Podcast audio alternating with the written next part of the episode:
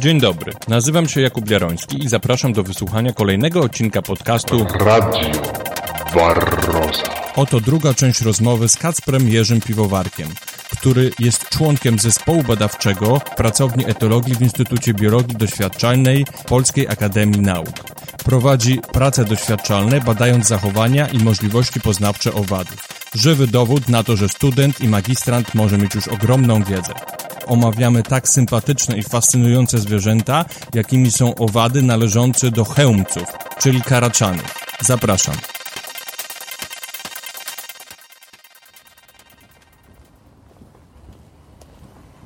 Znajdujemy się w Warszawie, na Sadach Żoliborskich, w parku, na przełomie listopada i grudnia. Kacper, czy o tej porze można jeszcze będzie spotkać tutaj jakieś owady? Powiem tak, większość owadów o tej porze roku już zaczyna przechodzić w tryb hibernacji, próbuje się ukrywać i zbierać właśnie zapasy, bądź też zm- tworzyć kokony, których przetrwa zimę, bądź też jaja, które, jak wiadomo, są na tyle wytrzymałe, że są w stanie wytrzymać zimę. Natomiast jestem przekonany, że jeszcze niektóre owady można spotkać. Oczywiście nie mówiąc o takich jak muchy czy właśnie karaczany, które w ogóle nie zimują i korzystają z domów, osiedli ludzkich do tego, żeby przetrwać, bo rzeczywiście trzeba przyznać, że ludzka technologia, ludzkie społeczeństwo, a szczególnie wszystkie nasze właśnie systemy jak ścieki, systemy ogrzewania, systemy elektryczności sprawiły, że bardzo wiele form życia, które w naturalnych warunkach byłyby skazane na śmierć z wychłodzenia, mają możliwość przetrwać, nawet jeżeli nie są w stanie ani hibernować, ani nie utrzymywać stałą temperaturę ciała.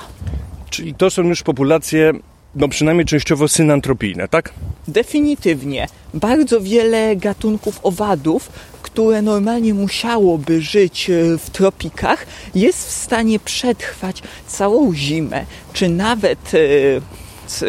nawet w naj, najbardziej odległych miejscach na północy, jak Skandynawia, właśnie dzięki temu, że po, zaczęły żyć obok ludzi. Zaczęły żyć w szklarniach, zaczęły żyć w piwnicach, zaczęły żyć w wodociągach, w kanalizacji. Przede wszystkim człowiek całą swoją... całą swoją architekturą, całą infrastrukturą stworzył warunki, które wcześniej na Ziemi nie występowały tak licznie. Z, z punktu widzenia owada, wszystko co go otacza to wielkie pasmo górskie wypełnione niezliczoną ilością wilgotnych, ciepłych i bogatych w pożywienie jaskiń, w których bez problemu można się zaszyć i korzystać z ciepła, wody, no i bezpieczeństwa. Więc jest to coś fenomenalnego dla nich akurat. To i jest to fenomenalna ochrona przed zimą. Wystarczy wspomnieć takiego najbardziej oczywistego, powiedzmy chociaż statystycznie nielubionego stworzenia, właśnie jak są karaczany yy, i to są karaluchy i prusakowate. Ponieważ zarówno karaczany, jak i prusakowate, czyli Blattida germanis i Blattida orientalis, potrzebują temperatur powyżej dwudziestu pięciu, najlepiej trzydziestu stopni i dość dużej wilgotności, aby się rozmnażać, aby cały ich wigor był cały czas stabilny. Jednak to właśnie dzięki naszym budowlom i tym, co wytworzyliśmy, stworzenia te mogą cały czas tak samo funkcjonować bez względu na porę roku. Jeszcze może wyjaśnijmy mm, moim słuchaczom, że populacje synantropijne to znaczy dostosowane do środowiska, jakie jak przekształconego przez człowieka, bardziej lub mniej, a takie populacje szczególnie dostosowane do dużych miast, ten proces nazywa się synurbizacją, jak znalazłem. Tak, o, tak, są to tak zwana synurbizacja, są to stworzenia, które dosłownie weszły z nami w bardzo specyficzną formę koegzystencji, którą zwykle nazywa się komensalizmem, w którym jeden osobnik czerpie korzyści z wykorzystywania zasobów innego gatunku, równocześnie nie czyniąc mu większych czy bardziej dotkliwych krzywd. Czy to będzie w przyszłości tylko komensalizm, czy też jakaś już wymiana obopólna, no jakiś mutualizm, to powiemy sobie później, dlatego że no wiemy, prawda, że możemy z owadów jednak czerpać różne rzeczy, z termitów, choćby lekarstwa. Także to o tym sobie później powiemy. Być może nie będzie to aż taka jednostronna relacja, prawda? Z pewnością nie. Z pewnością nie. Mówiłeś trochę o tych jaskiniach. To jest też takie fajne zagadnienie z punktu widzenia filozofii przyrody, bo no, nam się kojarzy, że las, puszcza są... W większości ludziom ich zmysł estetyczny, gdzieś tam połączenia w komórkach nerwowych wskazują, że no taki krajobraz, bo do takiego byliśmy dostosowani wcześniej, jest piękniejszy, ładniejszy, budzi nasze bardziej pozytywne odczucia estetyczne niż na przykład betonowa dżungla. Natomiast no, jeżeli owady posiadają jakiś zmysł estetyczny, a być może posiadają, to się dowiemy w przyszłości, chyba że ty już coś wiesz, to być może dla nich na przykład jaskinia ludzka zbudowana z betonu jest równie piękna jak dla nas na przykład jakaś puszcza. To akurat, jeżeli właśnie chodzi o preferencje, to głównie jest kwestia pobudzenia układu nagrody, który zarówno w przypadku owadów, jak i w przypadku kręgowców związany jest raczej z dolnymi częściami układu nerwowego. W przypadku yy, ludzi, czy też w ogóle właśnie kręgowców jest to pień mózgu, z kolei w przypadku bezkręgowców jest to tak zwane ganglia, tak zwane zagardzielowe, bo jak wiadomo u owadów mamy część przedgardzielową, która jest odpowiednikiem kory i tych bardziej wy- zdolności wyższych, jak i właśnie ganglia, które się rozkładają na całym ciele i zwoje podgardzielowe, które odpowiadają za te najprymitywniejsze popędy życiowe. I jeżeli się nad tym dobrze zastanowimy, organizm powinien z założenia czuć pociąg do tego, co zwiększa jego możliwości adaptacyjne. Czy to na skutek wrodzony, wrodzonych, genetycznie odziedziczonych preferencji, czy też ze względu na nabyte doświadczenie w czasie swojego życia.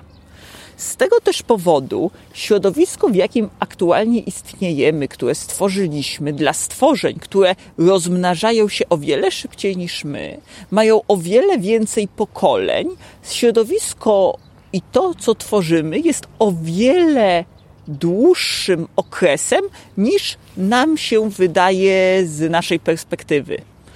Dzięki temu nawet w bardzo krótkim okresie wiele gatunków zwierząt mogło przystosować się do rzeczy, które nam wydają się takimi, które powstały całkiem niedawno. Podobnie tutaj można z, nie tylko się odwołać do owadów, ale również chociażby do ptaków. Gołębie są zwierzętami typowo przystosowanymi do życia na wyżynach i w górach. Nadmienię tylko, że widzimy ich tu właśnie dużą ilość, prawda? Jesteśmy tak. W parku, może nie w tej chwili, ale przechodziliśmy przed Prze- chwilą. Tak, tak. Bardzo wiele ptaków, które spotykamy, są to ptaki przystosowane do życia na wyżynach i w górach. Trzeba też pamiętać... Znaczy teraz że... już się też do miasta, bo też są takie badania, które wskazują, że o, na przykład krukowate potrafią używać samochodów jako narzędzi do mm, rozwalania skorupek orzechów. Nie tylko, bo potrafią też wykorzystywać wykałaczki, potrafią wykorzystywać druty i wszelkiego rodzaju rzeczy, które są o wiele plastyczniejsze niż taki patyk, którego obrobienie jest trudniejsze, a jak wiadomo krukowate potrafią wytwarzać proste narzędzia, żeby za ich pomocą dostawać się do określonych rzeczy, więc człowiek, wytwarzając olbrzymią ilość śmieci, wytwarzając olbrzymią ilość też biomasy, która zalega prawie wszędzie, tworzy zupełnie nietypowe środowisko, ponieważ tworzy gigantyczną obfitość różnych, dotychczas niespotykanych w środowisku rzeczy, równocześnie tworzy roz...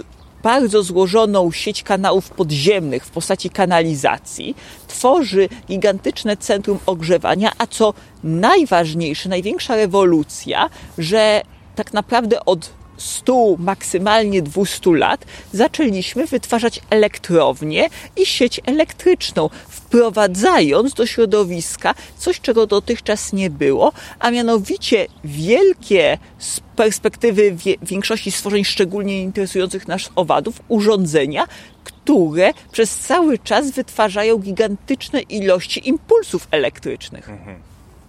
No ciekawe.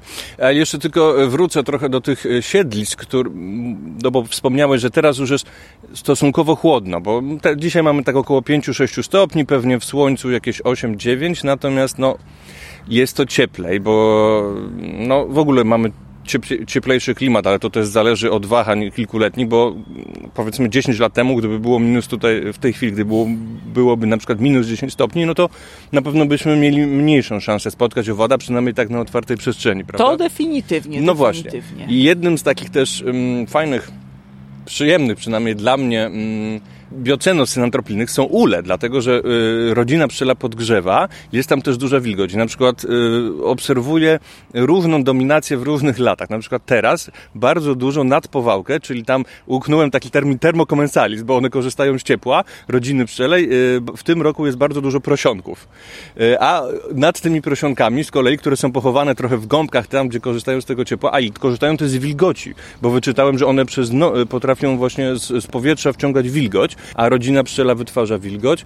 Mianowicie nad nimi są z kolei pająki, które czasami trochę łapią jakby takie na przykład umierającej pszczoły, która gdzieś tam chce wyleczyć, albo no, tego prosionka, i też na dennicy sobie chodzą, korzystając z truchła pszczelego, bo pszczoły, prawda, w tym kłębie stopniowo y, odpadają, prawda, i jakaś część zawsze przez zimę no, y, umiera. Także to jest też taki fajny no, ul, który może być, no na przykład w Warszawie można na przykład trzymać ulę, prawo na to zezwala, też może być takim siedliskiem trochę jak, no gdzieś piwnica, coś takiego, prawda? Oczywiście. Bardzo wiele stworzeń wykorzystuje środowisko. Fenomenalnym właśnie przykładem są wszelkiego rodzaju na przykład termitofile, czy myrmekofile, czy właśnie w przypadku y, pszczół właśnie hymenofile, czyli organizmy, które żyły właśnie, przystosowały się tylko, że nie do cywilizacji ludzkiej, tylko właśnie do cywilizacji termiciej, pszczelej czy mrówczej.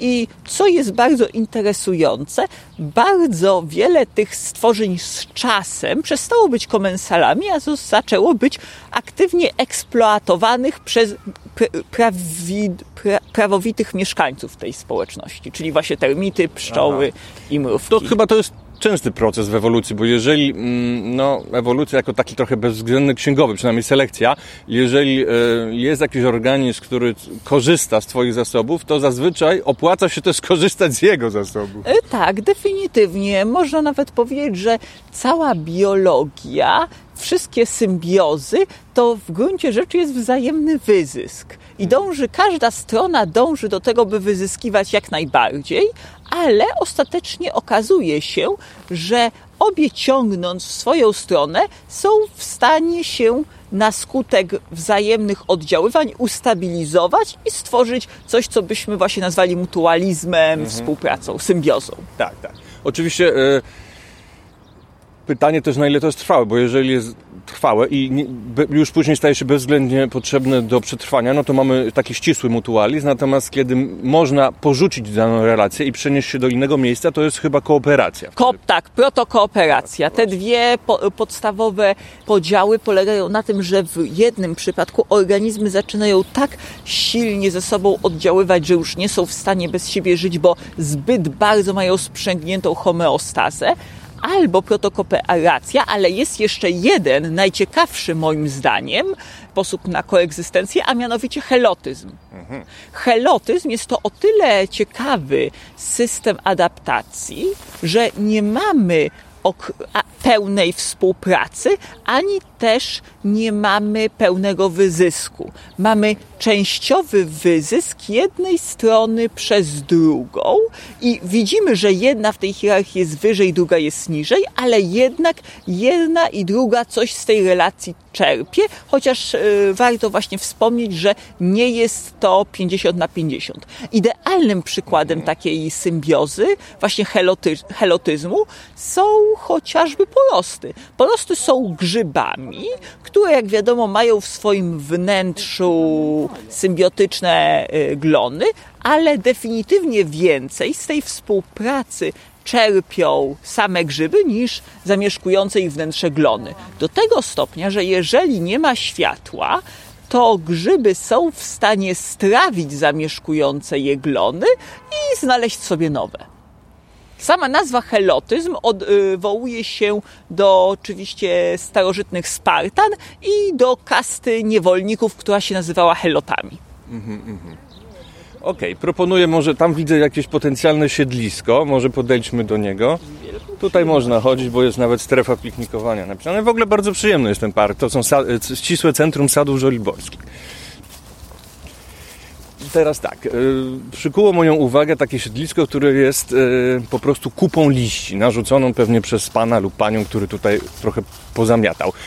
Z tego, co się notuje, taka kupa liści może być fajnym siedliskiem, również tam się mogą docieplać po prostu owady, prawda? Nie tylko owady, ale również drobne kręgowce. Nie, przecież była akcja, żeby nie usuwać liści, ponieważ są bardzo istotne dla jeży. Trzeba pamiętać, że choć dla nas wydaje się, że są to po prostu martwe liście wyschnięte i nic więcej, w istocie jest to gigantyczna ilość pokarmu. Dlaczego? Bo takie liście stanowią olbrzymią ilość biomasy, na której mogą żyć destruenci i szeroko rozpowszechnione nekrofagi. Te nekrofagi z kolei stanowią pożywienie dla kolejnych istot i w taki sposób może się budować cały ekosystem.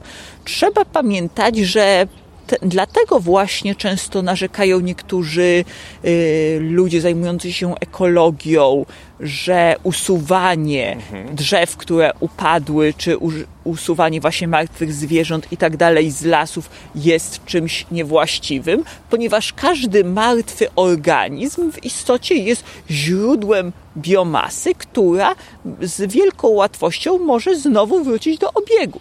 Usuwanie tego i spalanie powoduje, że bardzo wiele gatunków, które w naturze właśnie opierało się na wykorzystywaniu tych martwych tkanek, nie, był, nie może obecnie przetrwać. Mhm. Czyli nie proponujemy, prawda, usuwania całych liści, a jeżeli ktoś potrzebuje choćby ze względów estetycznych albo innych praktycznych, to bardziej pousuwać, na kubkę. Właśnie, zostawić taką kubkę, a w takiej kupie nawet może chyba jeży zimować. I to bardzo często, hmm. bardzo często. Właśnie drobne y, ssaki, właśnie ssaki owadożerne, o ironio, nie bez kozery mają szansę się w tego typu miejscach zaszywać, ponieważ jak wiadomo powstaje na takiej kupce bardzo duży łańcuch pokarmowy, który jest wykorzystywany przez zwierzęta, które nie w- hibernują w całości, tylko właśnie przechodzą w taką mhm. częściową hibernację. Czy w takiej kupie liści można by też spotkać karaczany? Przyznaję, że myślę, że raczej tak. Jest wiele gatunków karaczanów, które wbrew temu, co nam się wydaje, nie żyją tylko w domach. Jest wiele tak zwanych gatunków wolnych, więc przypuszczam, że można by, szczególnie, że są to stworzenia z niezwykle bogatą florą bakteryjną, więc są w stanie przyswoić bardzo dużą ilość pokarmu. Może samych liści nie, ale z pewnością wiele zwierząt czy właśnie mi- mikroorganizmów, grzybów żywiących się liśćmi z pewnością. Mhm. Mam propozycję, może spróbujemy tutaj trochę odgrzebać, poprzeszkadzać, no, zachować się jak intruz i może coś znajdziemy, jakiegoś owada. Ciekawe. Jak widać, jeszcze dodam, mhm. że proszę zauważyć, jak one są wilgotne. Mhm. Absorbują wodę, mhm. dzięki czemu nawet jak jest zimno i na zewnątrz panują chłodniejsze temperatury i mamy śnieg, w środku mhm. możemy mieć ciepłą wodę, na której mogą rosnąć mikroorganizmy, które, no, ponieważ jest, nie ma już organizmów w tam momencie, jeżeli nie ma drzew iglastych, absorbujących słońce i wytwarzających, prowadzących procesy fotosyntetyczne, to zawsze mamy możliwość d- tego, żeby wykorzystać biomasę, która została, wiadomo, przez cały rok zebrana. Można sobie pomyśleć, że takie liście to są trochę tak jak owoce. Okej. Okay. Dosłownie, jak trochę takie owoce dla stworzeń, które mają możliwość, ma się, mają potrzebę zimowania. Przed chwilą zresztą mieliśmy tutaj do czynienia ze zwierzęciem o nazwie pies domowy, który zasilił tę kupę liści po prostu mocznikiem, czyli między innymi azotem, tak? Tak, przede wszystkim trzeba pamiętać, że związki azotowe, chociaż dla nas pachną, jak wiadomo, nie za przyjemnie, stanowią jedną z najistotniejszych elementów dla wielu mikroorganizmów, które potrzebują tego, żeby poprawnie rosnąć, rozwijać się, a one z kolei stanowią jakąś część ogniwa łańcucha pokarmowego. No, jeszcze tutaj trochę poszukamy. Może nie będziemy mieli szczęścia. Być może te, tego, tych prosionków można by tutaj spotkać. W takich warunkach też powiem od razu, że z pewnością mogą też żyć, może żyć całkiem dużo pająków, ponieważ mhm. pająki również bardzo lubią ukrywać się w tego typu miejscach, kiedy przychodzą chłodniejsze temperatury, chłodniejsze dni, bo dzięki temu ma, mają możliwość właśnie budowania sieci wewnętrznych i chronienia się, czy też swojego potomstwa, bo to też jest bardzo mhm. powszechne, przed potencjalnymi, wiadomo, potencjalnym uszkodzeniem czy wyziębieniem.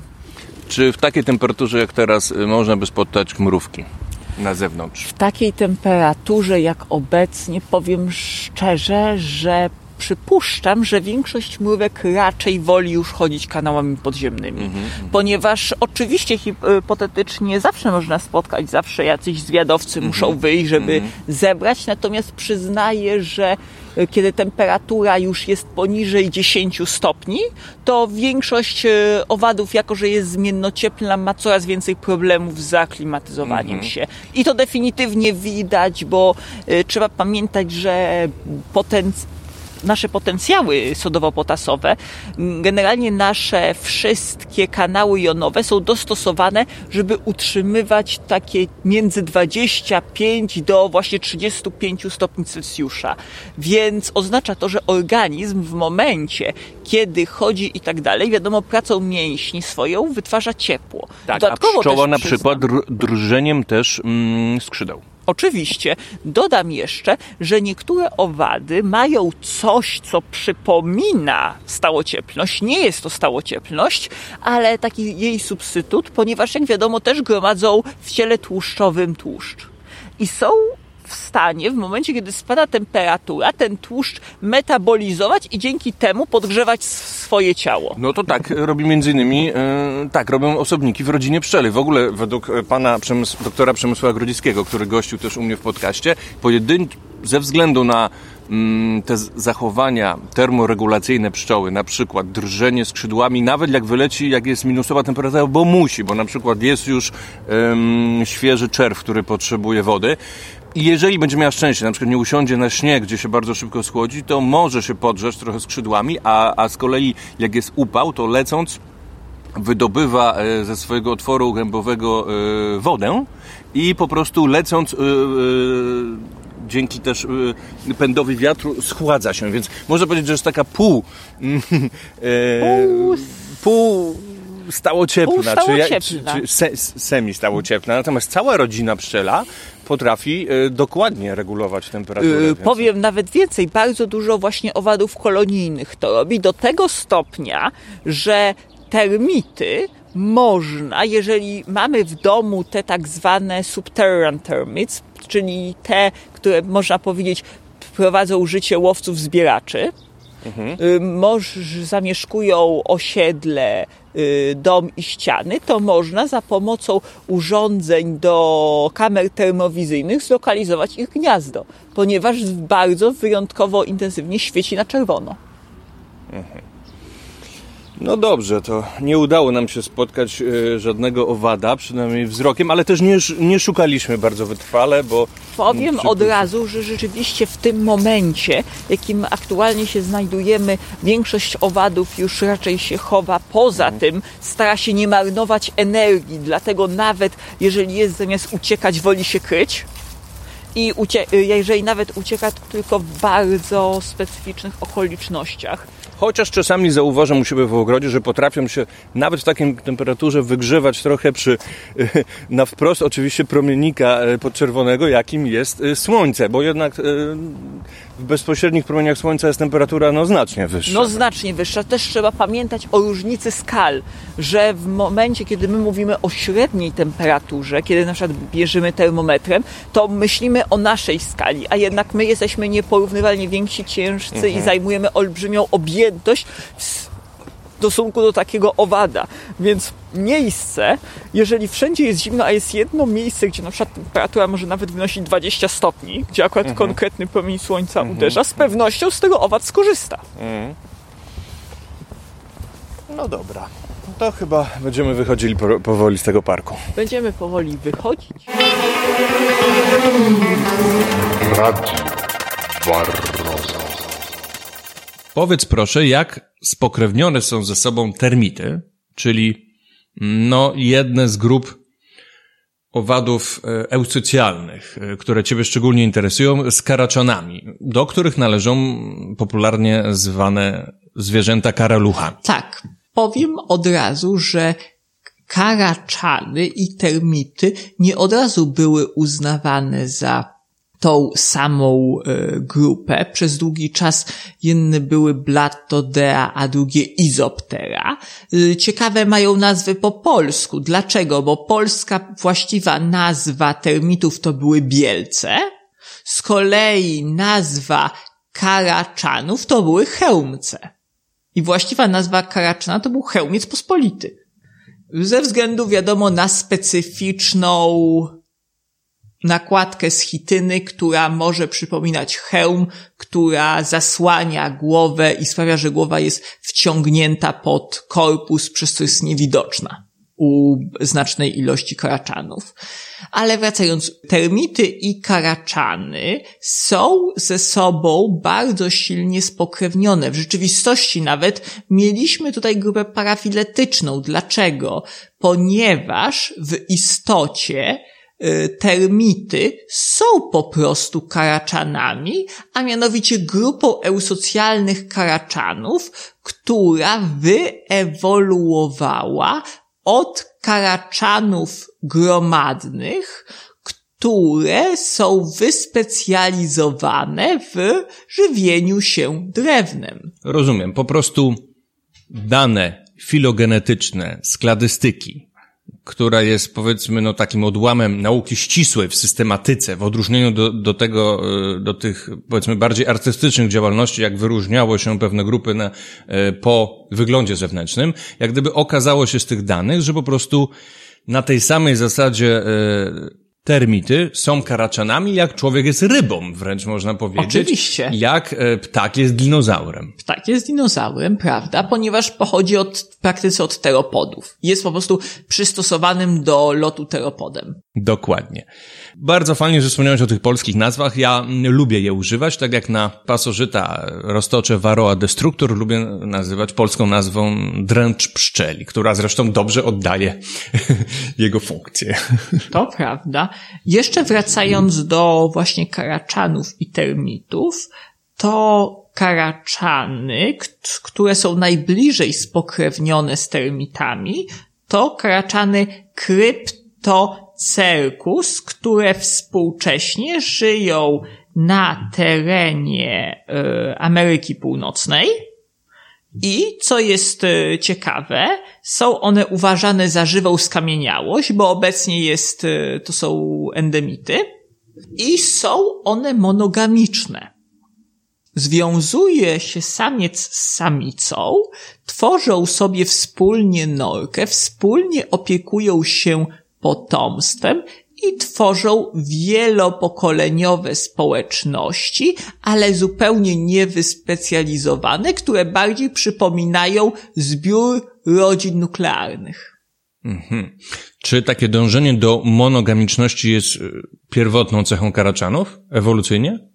Podejrzewam, że nie, ponieważ wiele karaczanów y, so, y, żyje zupełnie, prowadzi dość rozwiązły tryb życia. Są karaczany, które prowadzą walki godowe, są karaczany, które popisują się przed samicami na przykład swoimi skrzydłami i samica kopuluje z tym samcem, który ma najzdrowsze skrzydła.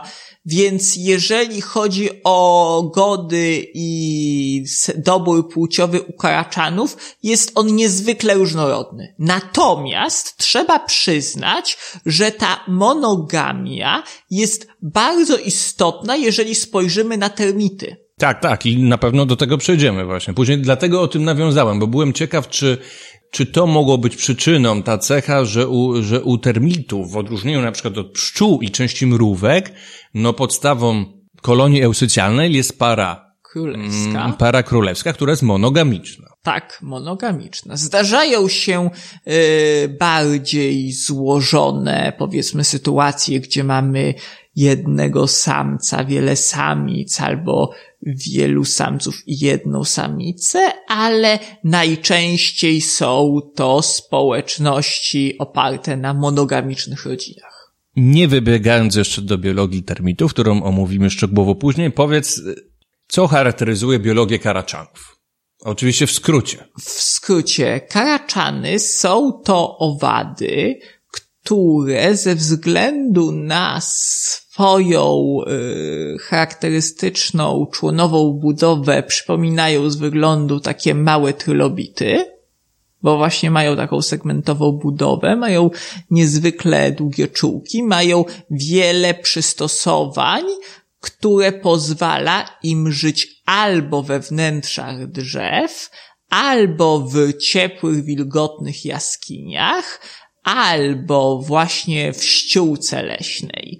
I przede wszystkim, jeżeli spojrzymy na biologię karaczanów, zauważymy, że są to stworzenia raczej gromadne, typowo nocne, które y, są zazwyczaj wszystkożerne i najbliżej spokrewnione są z modliszkami, ponieważ najbardziej pierwotny, jednym z najbardziej pierwotnych owadów są modliszki, z których dopiero rozwinęły się karaczany. Jeżeli spojrzy, przyjrzymy się bliżej karaczanowi, zauważymy wiele podobieństw morfologicznych do modliszki, do tego stopnia, że wygląda on jak modliszka, ty, która zamiast być w pozycji pionowej jest y, ustawiona w pozycji poziomej. Y, jej przednie odnóża uległy silnej redukcji.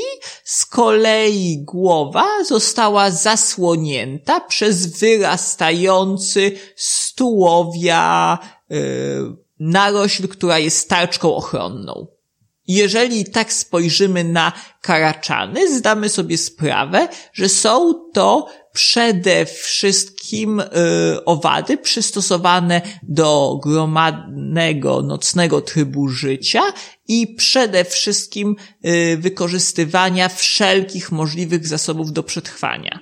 Najprawdopodobniej też nasze statystycznie, w sensie większości ludzi, obrzydzenie do nich związane jest z tym, że w kulturze, bo wiadomo, że y, niektórzy uważają, że jest to wyrodzone, ale też wiele badań wskazuje na to, że jest ten niechęć jest nabyta, y, zostały one jako wskaźnik skażenia środowiska.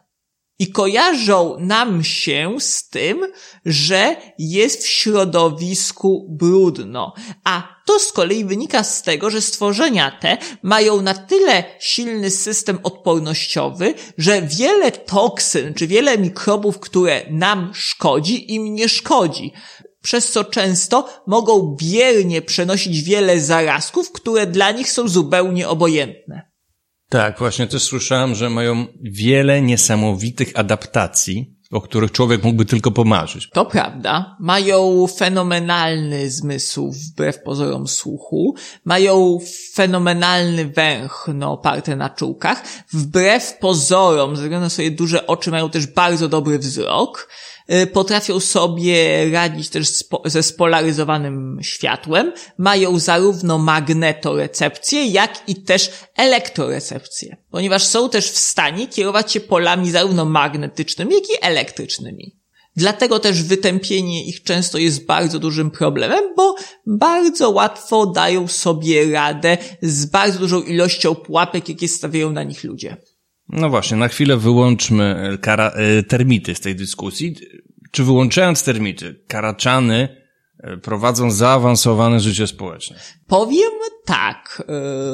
Niestety ich życie nie jest jeszcze wciąż dostatecznie dobrze poznane, ale mamy dowody na to, że wykorzystują feromony do wzajemnego kontaktowania się ze sobą.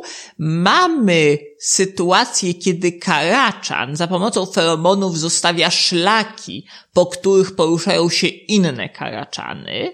Karaczany też mają skłonność do informowania na różne sposoby osobników wokół nich o jakości pożywienia, dlatego zawsze jeżeli pojawi się jakiś karaczan i zauważy nadający się pokarm, to zaczynają się zbierać inne karaczany, dlatego mówi się, że one są znane z gromadnego spożywania pokarmu.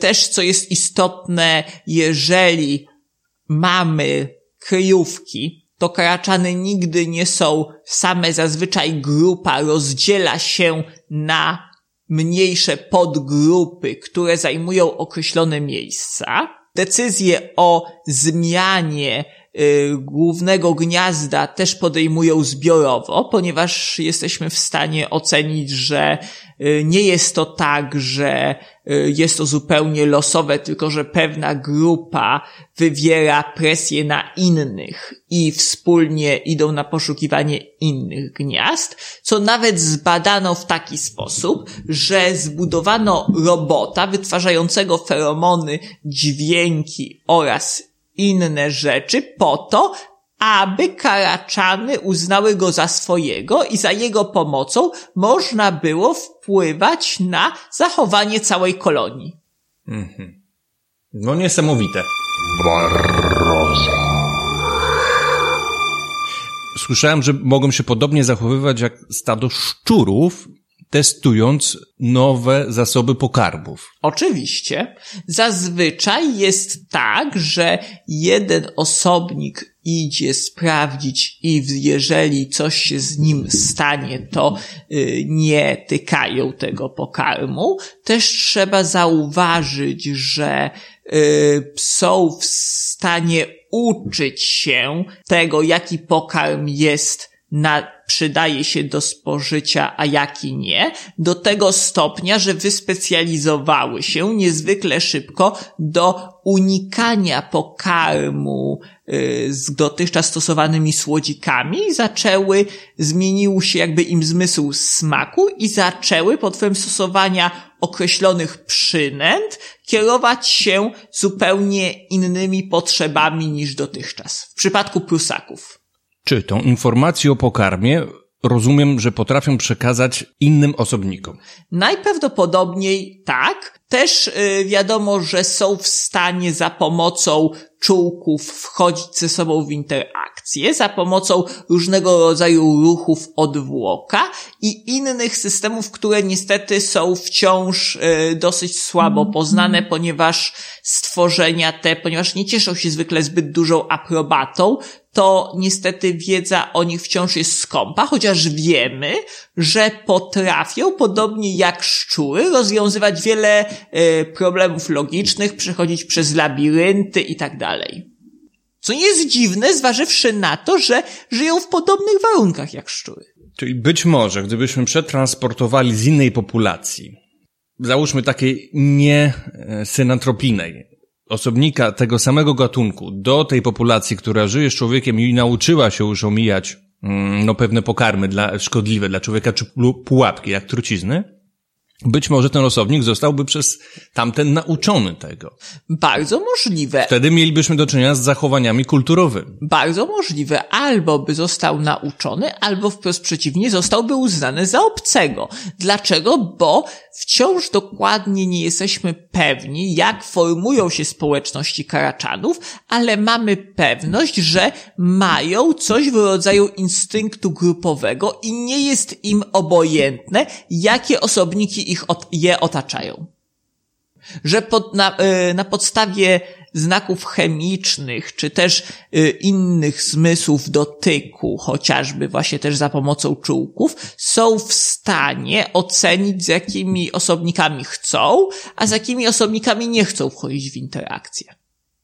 Wiadomo też, że y, różne gatunki wykazują większą bądź mniejszą niechęć do innych gatunków. Dlaczego? Bo niektóre karaczany są w stanie koegzystować z, in, z innymi gatunkami, zaś niektóre na przykład są w stanie wykorzystywać inne karaczany jako źródło pokarmu. No fascynujące. Czy pytanie z gatunku filozofii przyrody, które pojawi się też później, czy w takim razie no, w ogóle karaczany, ale taki pospolity karaluch, inaczej zwany prusakiem. Prusakiem, bo też trzeba pamiętać, że prusakowate i karaczanowate nie stanowią tej samej grupy, ponieważ często jest to y, stety bądź niestety mylone, bo często jak my mówimy ka, y, karaczan, to to cho, nie, albo my mówimy o karaluchu, albo o karaczanie, a to niestety nie jest to samo. Dobrze, to może dla ścisłości przedstaw teraz filogenezę, systematykę karaczanów. Kiedy mówimy o karaczanach, mamy na myśli rząd owadów, który liczy około cztery tysiące sześćset gatunków.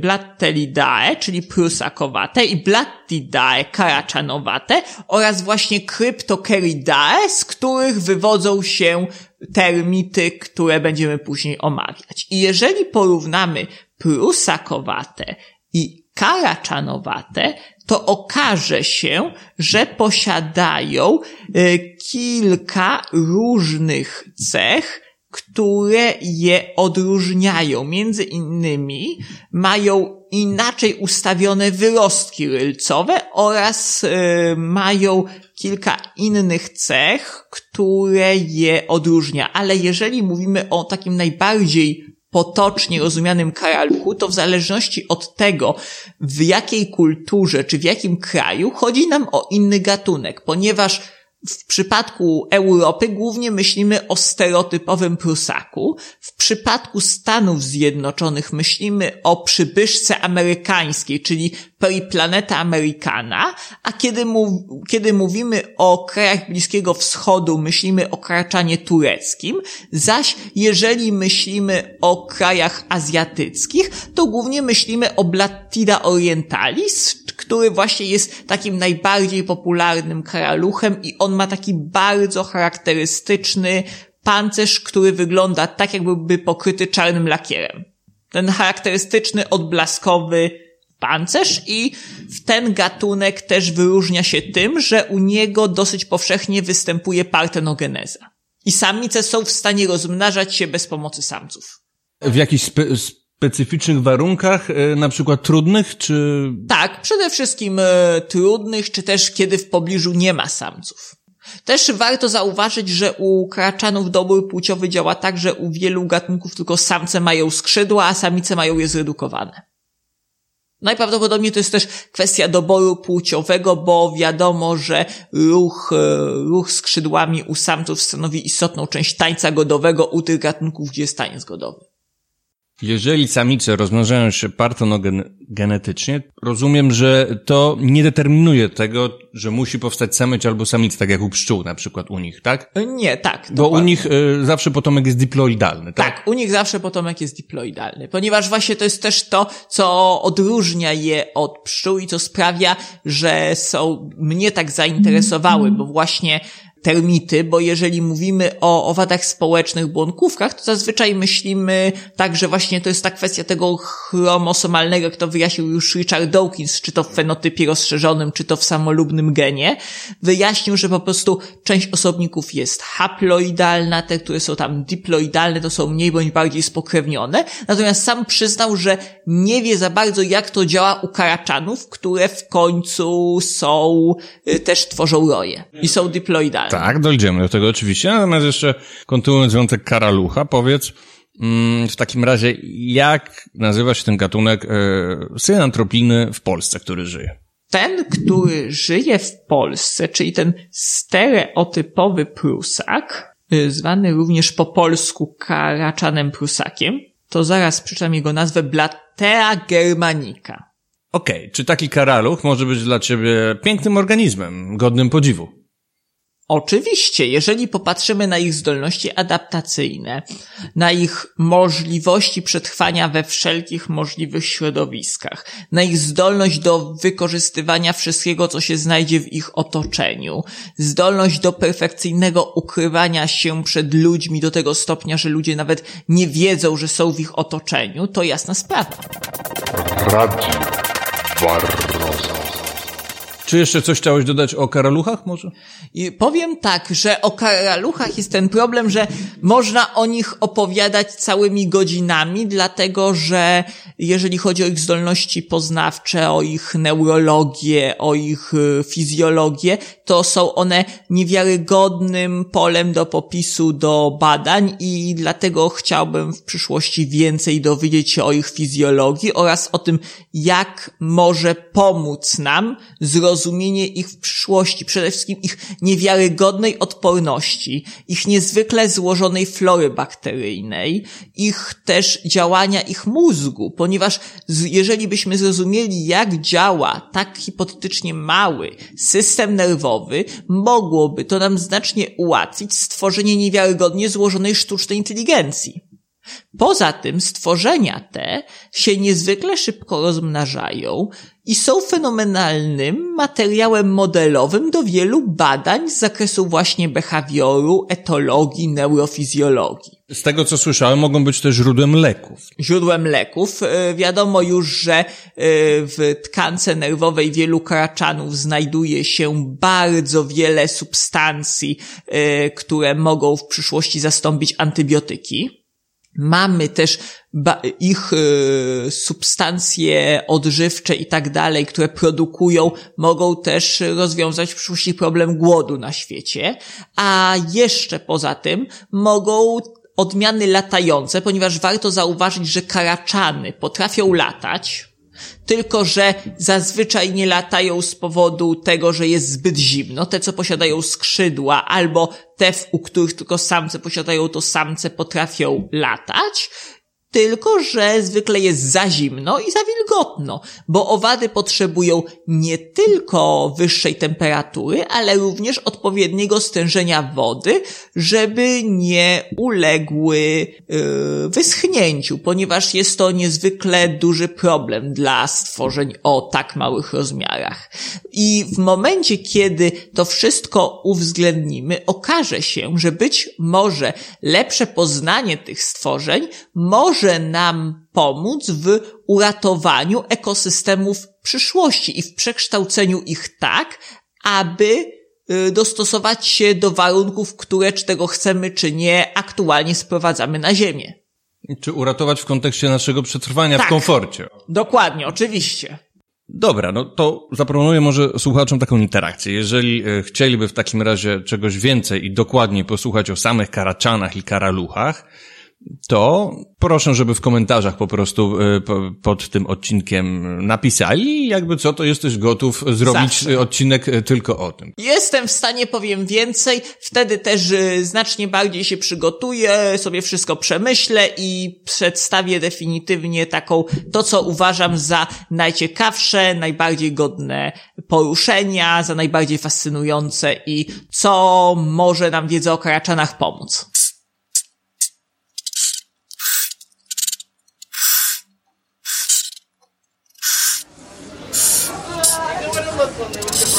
Is it glass? Yeah, there's glass. You, they won't get on you, don't worry. They don't even cockroaches. It's like there's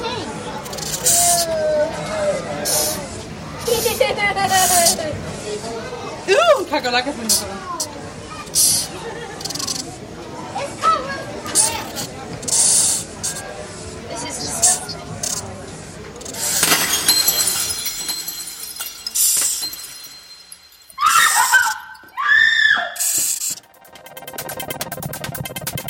Dziękuję za wysłuchanie tego odcinka.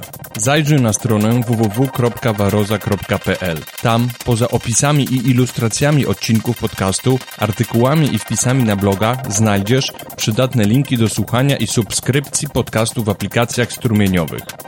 Jeżeli spodobał się Tobie ten odcinek, to proszę, wystaw pozytywną opinię i komentarz, polub, daj łapkę w górę czy suba, a nawet udostępnij go w mediach społecznościowych. Dzięki temu dowiedzą się o nim inni, ale mi też dasz większą motywację, aby podcast trwał i rozwijał się dalej. W podziękowaniu możesz postawić mi dobrą kawę, piwo lub czekoladę. Jeżeli podoba się Tobie ten podcast generalnie i chcesz przyczynić się do jego regularnego rozwoju, możesz wspierać mnie comiesięczną małą wpłatą, na przykład przez portal Patronite, ale nie tylko. Jeżeli nie chcesz być wymieniona lub wymieniony w podziękowaniu, to zaznacz opcję anonimowo. Linki do konta wpłat oraz wsparcia znajdują się po prawej, na stronie w w w kropka waroza kropka p l. Tak czy owak, podcast zawsze dla wszystkich pozostanie darmowy. Wkrótce następny odcinek. Radio Barroza.